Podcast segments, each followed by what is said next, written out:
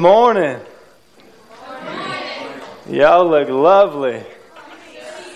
Hey, it's messed up. Y'all get any sleep? Yeah? No? Y'all tired? Hmm. I feel so bad for you. As I drink my PJ's coffee. All right, well, I'm, I'm thrilled to be here. I'm excited to be here. Um, and I am burdened for today and for you guys for this topic. Um, before we get into it, a couple things that need to happen. One, my wife's birthday was yesterday, and she is 33 years old, and it's never looked that good. Okay? And so, what we're going to do is we're going to send her a little Marco Polo right now. Because I don't get to experience the, the joy and the fun of being here with you guys unless she releases me and stays with four monsters. So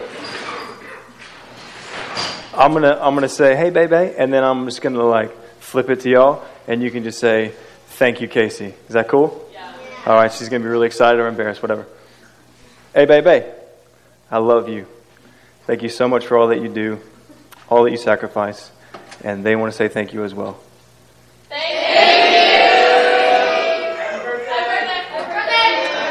Nailed it. Awesome. Thank you for that. Awesome. So, other thanks needs to be made to people that serve so heroically to make this happen. So, if I say your name, you can go ahead and stand up. Abby, you're already up. Great. Abby Lemoyne. Ben Osenak. Taylor. Nicholas Pell. Abby Thaxton. What else we got? Perry and Patrice Fry. Eric Schmaltz, wherever he is. Man's a legend. And then we have the rest of our band Luke, Jack, their manager, Steven, who's just awesome. Great job with the games. And Evan May. So, here's the thing Evan spends significant time seeking the Lord, caring for you all, and uh, praying on your behalf to see, Lord, where would you have us go? And where are they right now in life? And as yesterday was, or last night was attested, he just did a fantastic job of showing us how beautiful our Savior is and what he's done for us. Evan, thank you so much, man. Really appreciate it. Well, the title of this message is The Road Ahead and the Power Needed. And so I'm thinking about y'all, and I'm thinking about being down the road, and wherever you are right now what does that feel like for you? What kind of hardships are you going through? What kind of exciting things are you experiencing? You know, sometimes your journey can feel like there and back again, a Hobbit's Tale by Bilbo Baggins. And it can be exciting and thrilling. And look, there's some cave trolls, but whoosh, they just got frozen, and now you're good, right? And then other times it can feel devastating, like you've just been absolutely wrecked. And I want you to know that it, it matters. His eyes are on you, He sees where you are. And I believe today the Lord would like to remind us of that and remind us of the power that is available for us in time of need. So, like I said, your, your, your journey can look pretty exciting, it can be thrilling. Um, however, it looks if you were to have a movie made of you like Lord of the Rings, right? And you're watching it, and you're getting excited and anticipating, and you're like, why would you do that? Never go in there by yourself. Or if you're like, man, I would grab that axe, I would just kill him right now. Or I would have gotten on the eagle and killed the ring in less than an hour, right? We can all be like Monday morning quarterbacks, where we see something on the outside, we're like, oh man, I would just, I would just kill that early. But what happens when you're in it? When you're faced with what you're faced on this road, how do you respond? Do you try to do it on your own? We have this huge self empowerment movement. Do you? You got this. Anything you believe. Dream big, princess. Whatever is out there, are you, are you doing that? You know, there's a, um, oh, there's a clicker right here. There's a movie that came out in 2007. That's not that. There it is 300. I'm not promoting this movie by any means. Please do not see this movie. My mom let me see it in 2007 by fast forwarding to just scenes of them talking and the gory parts. Okay? But there's a scene in this, something that takes place in this film, that was very, very helpful. Fair lady of the lake. Why, thank you. That's right, I brought a sword. It's Evans. Okay, so in the movie 300, it is based upon King Leonidas and his brave 300, right? And so King Xerxes, the one who controls the Persian army, which is insanely massive, is coming against them and says, Look, you need to be just like bow down to me because we're about to take you over. Well, the Spartans aren't going to bow down to anyone. Well, the Senate says, No, we're not sending our army. So Leonidas goes ahead and takes his brave 300 to stop them. And they do some significant damage. But there's this character, Epiphialtes he wanted to join them, but he was a deformed man and he couldn't hold up his shield, and so the phalanx would not work when they're battling. It was very important that they worked as a unit, right? And so he gets upset. So what does he do? He goes to the Persian army and he betrays the 300. And so suddenly the 300 are surrounded. Victory after victory, no matter how many troops the Persians sent, and now they are surrounded and death is imminent. And so Leonidas in this epic, dramatic scene. He has a spear, but I have a sword. And so the Persian army's there, King Xerxes, and you have Epiphialtes, and he takes out his spear. This is awesome. and he's about to act like he's about to bow down to the king. He says, You there, Epiphialtes, may you live forever. Well, that was nice. Doesn't seem too bad. Well, that was a huge, devastating blow to Epiphialtes. Why? Because the whole goal in life was to work to something, to have a goal in mind. And in this realm, it was glory. Die bravely. Do wonderful things, leave a legacy so that you could reach glory. So for him to say, may you live forever, meant, may you never reach glory. I will not say that to you.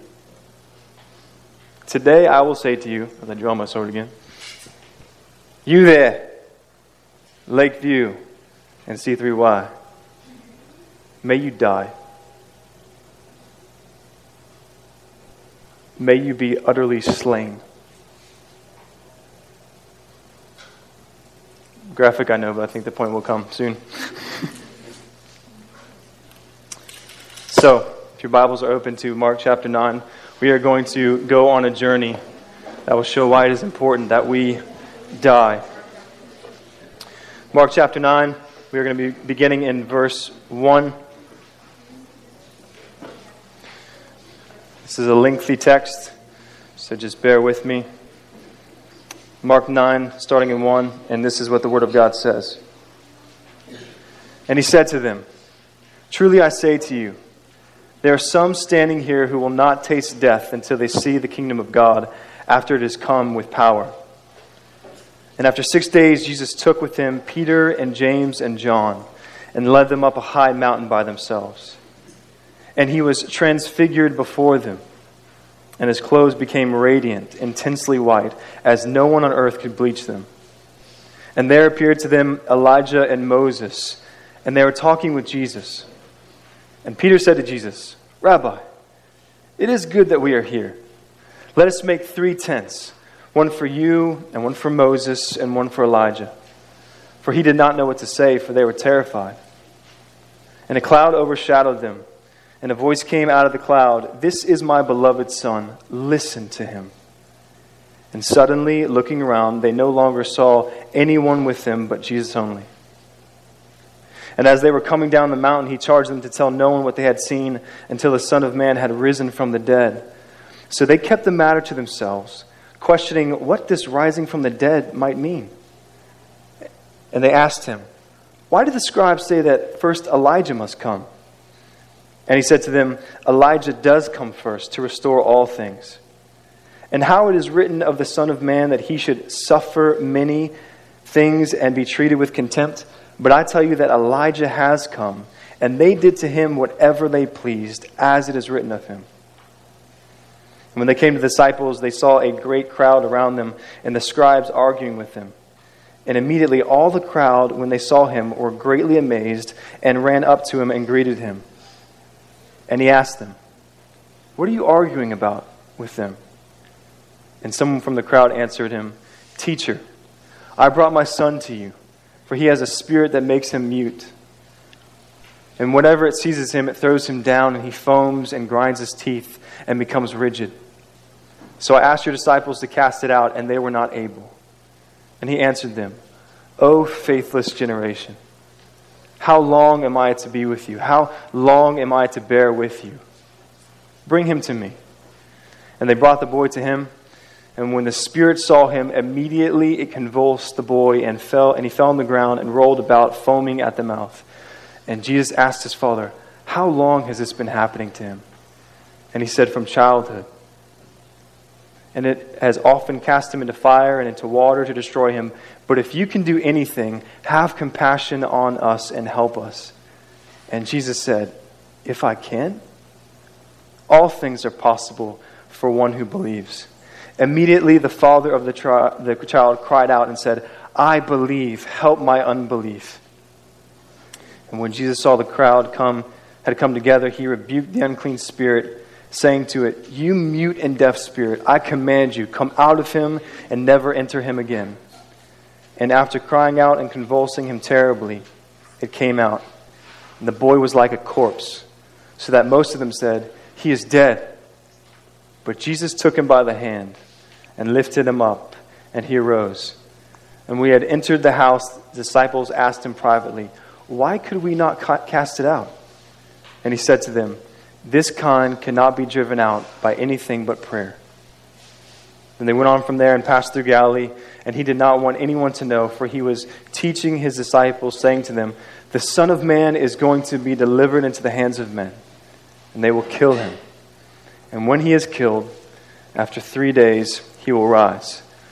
But they did not understand the saying and were afraid to ask him. Let's pray. Lord, we thank you for your word. We thank you that you speak to us through it. Lord, these notes are just thoughts. I just pray that you would bring truth to these young men and women, that they would see you, that they would be aware of who you really are and their desperate need for your power in their lives. In your name we pray. Amen. So, first we see that power is revealed, right? Jesus takes his disciples, as Evan talked about, to Caesarea Philippi, and there he asks the most epic question Who do they say that I am? For the majority of us, that might be pretty easy, who people say that he is. And then he asks a more stark question Who do you say that I am? And that is probably the most important question anyone can ask you. Who do you say that he is? Peter does well by God's grace. And after that, about six days, he leads them up a mountain. And as they go to pray, what happens? Jesus is transfigured. So just imagine yourself one of the disciples, right? Monologues going on, you're praying, and all of a sudden, Jesus is being transfigured. Like, what in the world is going on? And then you see Moses and Elijah come with him. Took him on a high mountain, he was transfigured. And he was changed, but, but not changed as you would assume. He was merely shown to be as he is. The disciples were able to get a glimpse to who Jesus really is. All this time that they've been with him, all that they've seen, all that he has said to them, once again affirmed. He's having these conversations with him. And we see that, you know, in Mark 8, Peter steps up and he says, You're the Christ. He says, Well done. Flesh has not revealed this to you, but God Himself has revealed this to you. So maybe he's thinking he's a little bit bold, right? He's like, Oh, I'm going to I'm going to speak up right now. And then John's probably like, Dude, you really shouldn't. Remember what happened after that? You got slayed. And then maybe James is like, hey, I know a little bit about taming the tongue. You probably shouldn't say anything. But Peter goes ahead anyway. And he says, Oh, it's really good that we're here. Um, should we build tents? Like, that's his clever idea. But, but it's revealing about who Peter really thinks that he is. Because all this time, he says that you are the Christ, and he's seen the deeds that he's done, but he doesn't really know what that means. His answer was only partial. Could you imagine being at the Transfiguration, and all of a sudden, two people show up? And this is like in game, right? Portals open up, and more Avengers come, right? You're thinking, like, this is awesome. Watch out, Thanos! You're going down. And it's like, it's on, man. And then they say the famous line this is how my girls say it Adventures in Simbo. and you're ready to do some battle. As comical as that is, it's almost what Peter was thinking. It's like, oh man, this is great that we're here. We should just build some tents for y'all. Number one, assuming that Jesus was like the other two and not distinct in any way. Because that, that glowing that he had, that, that brightness that no one on earth could, could bleach his clothes, that was his glory, not the others. That was his, as he is. But he's just assuming, oh, wow, look, man, it's like the Avengers are together. We should build tents. Because he's thinking, I've been oppressed by the Romans for a long time. So let's chillax on this mountain, and then we can go down there and we can break the back of the Romans and be victorious. He had absolutely no category for a Messiah that would be slaughtered. And if you look at the account, the parallel account in, in Luke, Luke 9:31, Elijah and Moses speak to Jesus, and what are they talking about? Dude, you look really good. It's been a little while. No.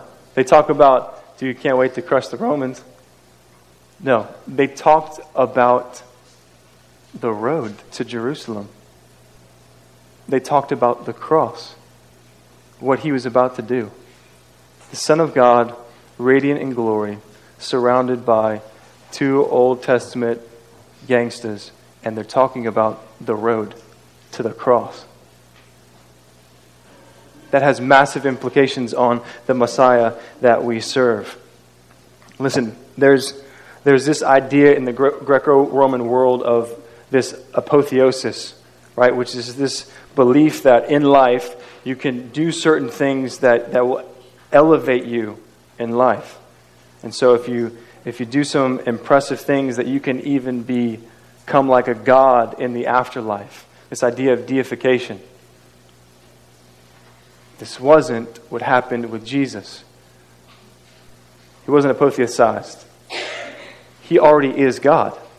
He is the Son of God. And the disciples here are seeing God's power and glory, a glimpse of kingdom power. And they have no idea what seems like defeat of the cross coming in front of them. And, and we can be like this. We can, we can have this view that we don't need any help, that, that we can do this, we can fight and we can, in a, in a sense, become apotheosized, be independent, no need of any help from anyone. And, and we do this when we have senioritis, right? When you're a senior and you just get like really lazy, you don't feel like you want to give any effort. We can do this when we give no look or care to parents' authority at all. We can do this when we spend week after week walking past this and giving it no attention. We are like that when we never hit our knees in desperate plea for God's help. We can do that. We can be just like the Romans and the Greeks in this category. But how long, how long will it take before you guys are getting get tired of showing up and shutting out? how long it's going to take for you guys to come constantly to church on Sunday morning, youth group, winter retreat, youth camp, and you show up and you shut out the realities of who Jesus is and his claims on your life.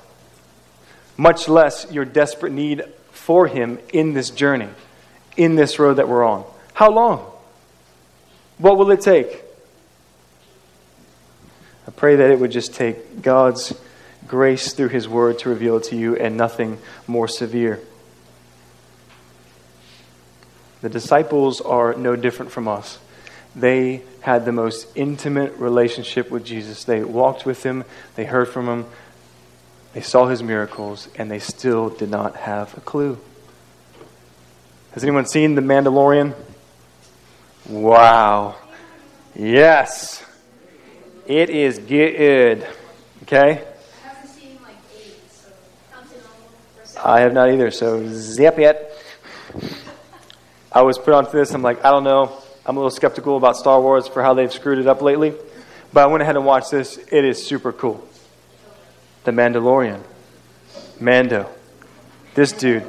This dude goes on. He's a bounty hunter, right? And he gets a job. He's got to go get a certain thing. Little does he know, it's cute baby Yoda. And he's like, What is this thing? And who wants this little sweet thing? I'm not going to give away anything, but basically he keeps with him. And, and no matter what he does, no matter what mission he is on, how dangerous it is, he's constantly like, just stay here. Don't touch anything. Right? The whole time. Fights people, gets in a shootout, goes after Crazy Beast, and he's making sure that Yoda, you just stay here. Right? Why in the world would you leave this cutie behind? Okay? He just wants to have fun. But he does every single time. Look, we are like that with God. We go on the road that God has called us to live, and we're just like, look, Lord, you just, you're, you're so sweet and cute. You just stay here. I got this. I'm good. And we just leave the amazing power behind. And we fight with all of our might, and we wonder why we don't make any progress. It's sad The question I would like to ask you guys tonight is Are you captured by the omnipotent God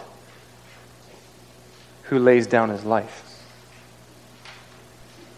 Are you captured by the omnipotent God who lays down his life? The parallel account in Luke uh, chapter 9, this is what it says. It says, Now, about eight days after these sayings, he took with him Peter and John and James, and he went up the mountain to pray. And as he was praying, the appearance of his face was altered. And there were talking with him Moses and Elijah, who appeared in glory and spoke of his departure, which he was about to accomplish at Jerusalem. The main point. Transfigured, Moses and Elijah affirmed by the Father, saying, This is my Son, listen to him. The topic of discussion, not ease, not glory, not we made it. No. The topic of the conversation was the road to Jerusalem and the cross. And so here we see from Mark 8:27 to the first portion in Mark 9, we see this Christology and discipleship. This, this need to know who Christ really is who he claims he is and who he will prove to be and discipleship. Because here's the thing when you realize who Christ is, you realize who you are to become to be. So if you think that he's just this God that sits back in all power and it's all ease, then you're just going to do that in life. But if you see him as the God who came and was utterly slaughtered on the cross, who did not count equality with God a thing to be grasped. When you see that, you understand that you likewise on this road are to die to yourself. You are to be utterly slain with your abilities, your strengths that you think that you have, your self sufficiency. We need to see this clearly. So there's the power revealed. That is who God is, the Messiah who come to be slain. And here's what happens when we get involved, when there's power attempted. And this is what the disciples do. It speaks about it in verse 14 through 19, where they come down from the mountain, commotion's going on. Like when the world's happening, the Father comes and he approaches Jesus, essentially says, Hey, son ha- is possessed and your guys came and they couldn't cast it out. What's up? What's going on here? So we pick up in verse 28 through 29. It says, And when he had entered the house, his disciples asked him privately, Why could we not cast it out? And he said to them, This kind cannot be driven out by anything but prayer. Some manuscripts add fasting, right? Jesus' response here to the disciples gets at the heart of the matter and why we so often fail, right? Because we come to a fight thinking that we can handle it on our own. And we're unaware that there's something greater that we've been given to use power. We fail. His point was not about a lack of regimen of prayer and fasting, although that is massively important. His point was about your lack of dependence. Now, I don't know what the scene really looked like. If someone comes up to you and says, Hey, my son is possessed by a demon, can you pray for him? I don't know how much time you're going to have to pray in that moment, but I'm thinking that you're going to seek God's ability, not your own. Hopefully. And what about fasting? Could you imagine if, if that was the case? Well, you didn't fast. So, did you guys fast today? Everyone's like, oh, I, I mean, I didn't eat anything. And then Andrew's over there like this. Not Descant, the disciple. He's like, Andrew, did you eat something? I had some toast. It was good toast. Now he ate toast, and now you're not going to be able to cast out a demon. What a bummer, right? It's not about that. It was their lack of dependence. They were relying on their own efforts and not God's. God is needed in your life every day, every second. He is needed. Look, it is important that we linger in prayer. It is important that you have a habit to get with the Lord and seek Him. And encourage fasting as well. We need this in our life. Look, if you come to a situation and you're not prepared to fight and you have to fight, how, how well do you think you're going to do? I mean, you haven't seen my awesome ninja skills, right? I have a sword, which is pretty cool. But if I'm not training myself, how am I going to be able to fight? We need these things so that whatever comes our way, we know how to respond, who to, to depend on. But look, you can't call on something that you're unfamiliar with. If you're unfamiliar with God, who He is, the power that He has, you're not going to call Him in that time. You're not even going to think about that. You're just going to try to do whatever you can, stick your feet in the dirt, and go after it.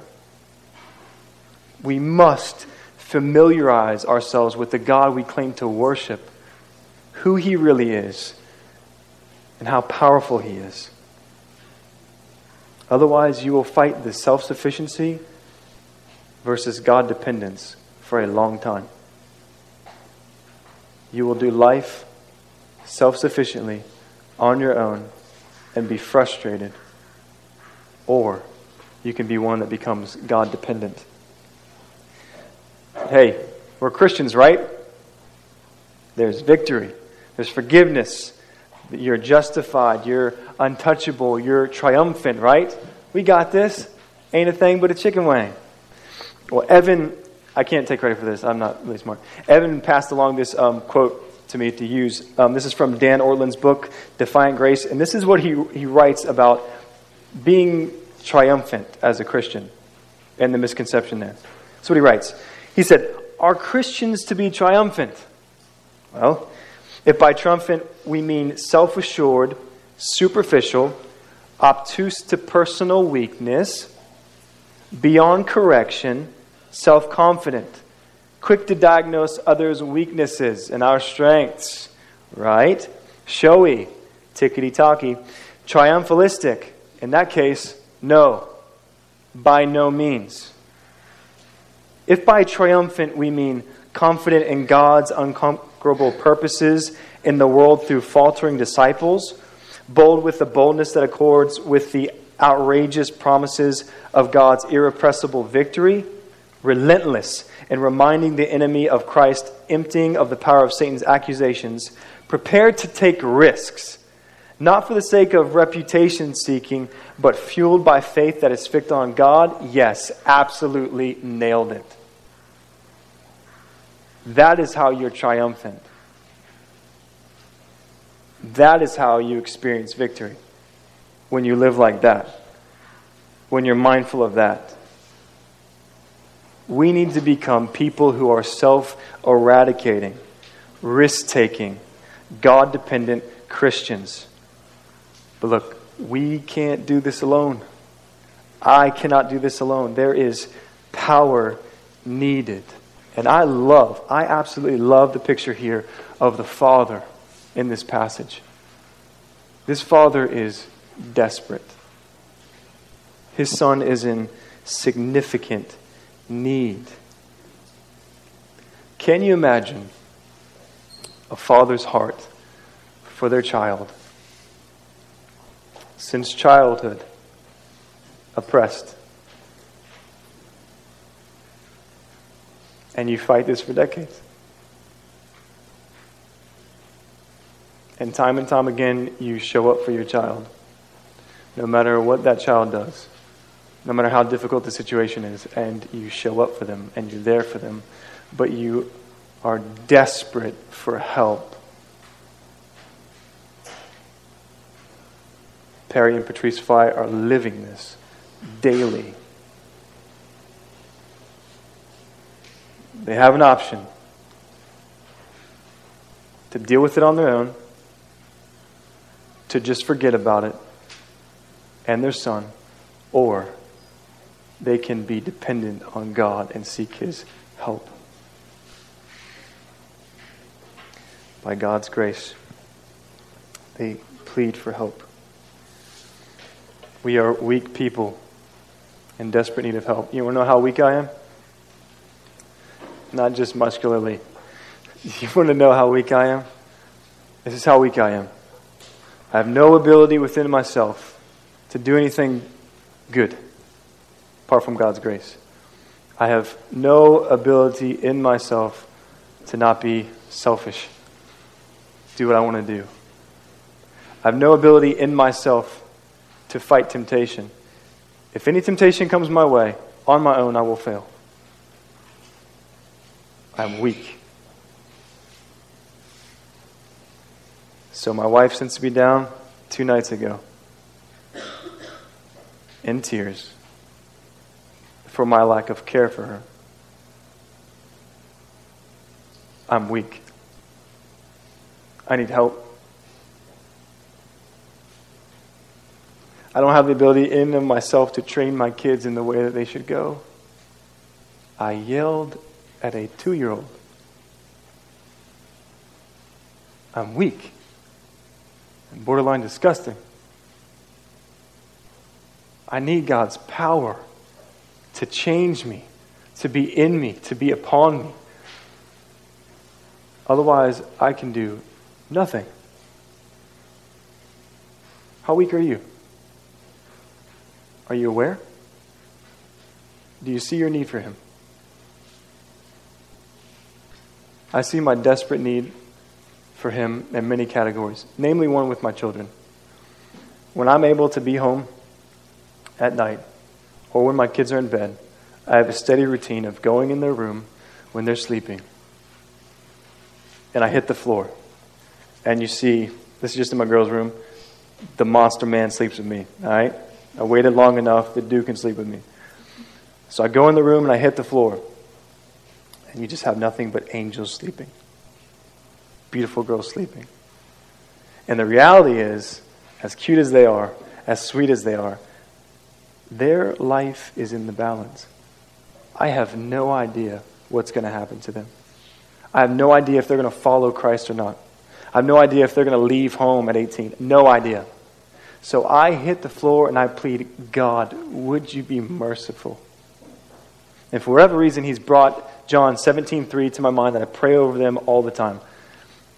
And this is eternal life, that they know you, the only true God, and Jesus Christ, whom you've sent. That is what I want them to experience.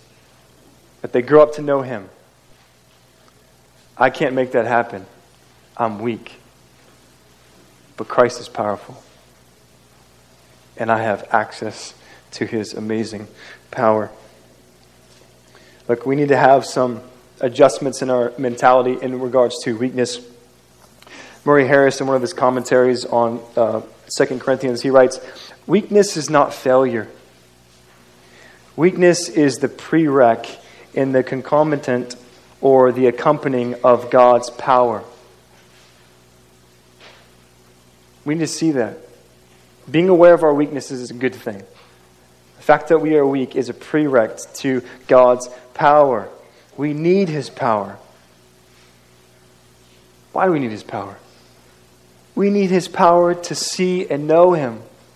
The disciples walk with Him. All those years in His ministry, walk with Him.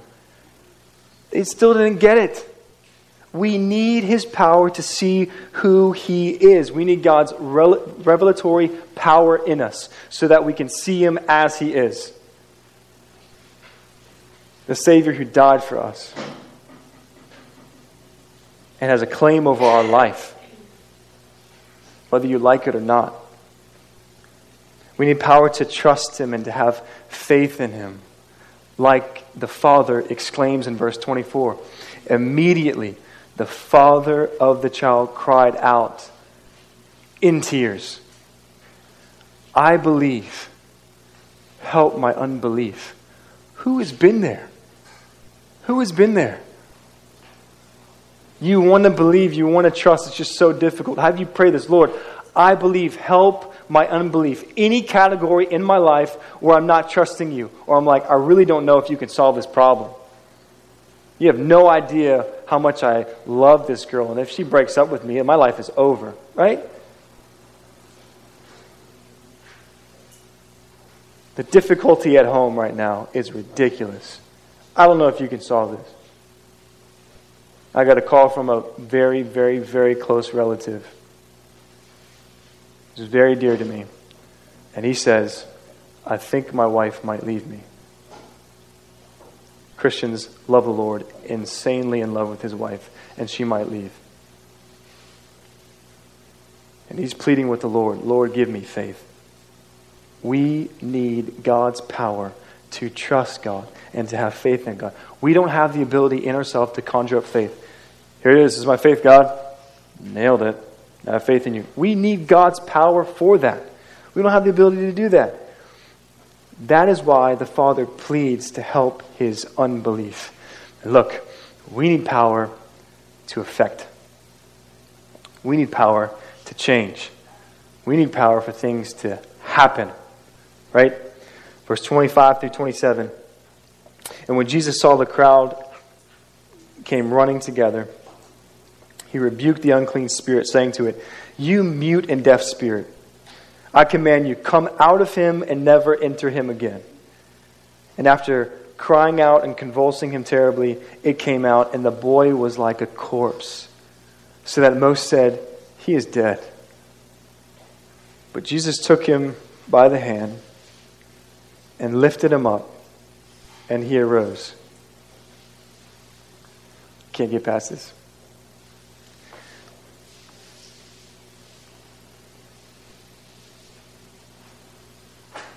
Look at the power of our God.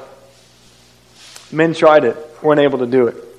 Jesus comes up, and the Spirit is convulsing at his presence, scared to death of this Almighty God. And with a word, he casts it out and says, Never enter it again.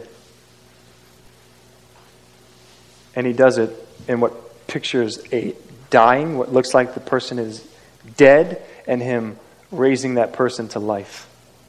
That's the power of our God that can do that. So I think about that. That is where my faith comes from. He's able to do it. He's able to break this hold for decades. He's able to break the hold. He's able to heal. Do not feel his effects on your life. Look, he does this for our good. Hosea 6 1. Come, let us return to the Lord. For he has torn us that he might heal us. He has struck us down, and he will bind us up. Do not despise this when it happens. God is healing you, God is conforming you, God is walking with you. He alone has the power to effect, and we must learn to be dependent on His power. We need the almighty power of God, the same power that creates all things. Ben, if you want to come on up, my friend.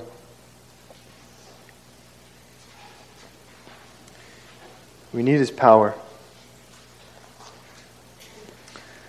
It is unmatched in every feasible way. And here's this passage in Job that has just blown my mind. And it speaks about God's power. And this is what you have access to. This is what you have access to on a daily basis, no matter what comes about. As small as it is, as passing a test in school, to a little bit more difficult of relational issues, difficulty with parents, fear of your future, an illness that comes about, whatever it is, this is the kind of power that is available to you. This is Job 26. God stretches the northern sky over empty space and hangs the earth on nothing. He just suspends it and it stays. Blows my mind. He wraps the rain in his thick clouds and the clouds don't burst in its weight. That's his power. It's unbelievable. And if he's mindful of that, how much more so you? And just think about you. He's not going to cause you to break. He's going to hold you. He doesn't break a bruised reed or quench a smoldering flax. That's the care that He has for you and the power that's available there for you to access. He covers the face of the moon, shrouding it with its clouds. He created the horizon when He separated the waters. He set the boundary between night and day. The foundations of heaven tremble, they shudder at His rebuke. By his power, the sea grew calm. one word. By his skill, he crushed the great sea monster. His spirit made the heavens beautiful, and his power pierced the gliding serpent. These are just the beginning of his power. Other translation, these are just the outskirts of his power.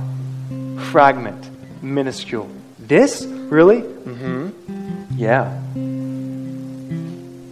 Merely a whisper of his power. Who then can comprehend the thunder of his power? Listen, do not continue to go down this road to Jerusalem on your own. You are in desperate need of his power. You are weak. That is a good thing. You need Jesus. Do not take that mantra of, nah, man, that's weak, bro. Just, just suck it up. You got it, man. Fight white knuckling it. No, don't do this. Listen, weakness is not lingering on the path of failure. It's not. It is walking on the road to freedom and power. When you could acknowledge that, now you get to experience power. God given power. Therefore, by God's grace, you can rejoice in your weaknesses, for you know who it is at work. And this, this passage in, in 2 Corinthians 12 will be your reality. Paul, backstory Paul pleading for the thorn to be removed.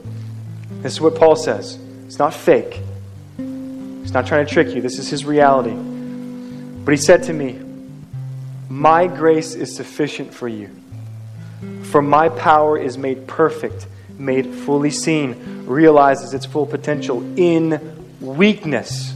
Therefore, because of that, I will boast all the more gladly of my weaknesses.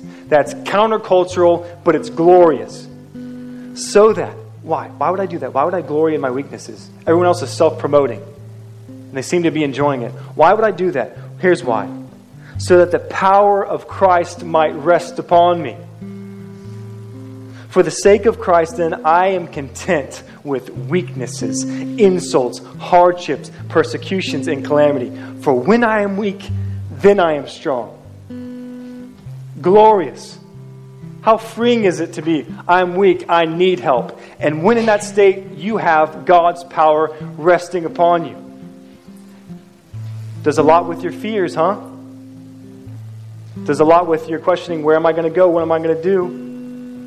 because you have Him. You have the God who suspends the earth on nothing and it stays.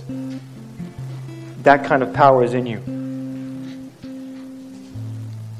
Oh, the depths of the riches and wisdom and knowledge of our God. How unsearchable his just judgments and how inscrutable are his ways. They are glorious.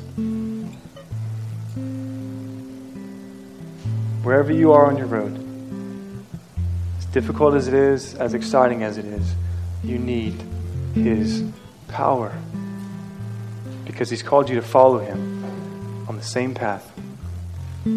Hardships are just around the corner. There is not always just a great, big, beautiful tomorrow shining at the end of every day. There's difficulty. But in weakness, God grants grace and power, which leads to rejoicing in contentment in any situation, which demonstrates His massive power and your experience of true freedom. That is my prayer for you, that you would take that with you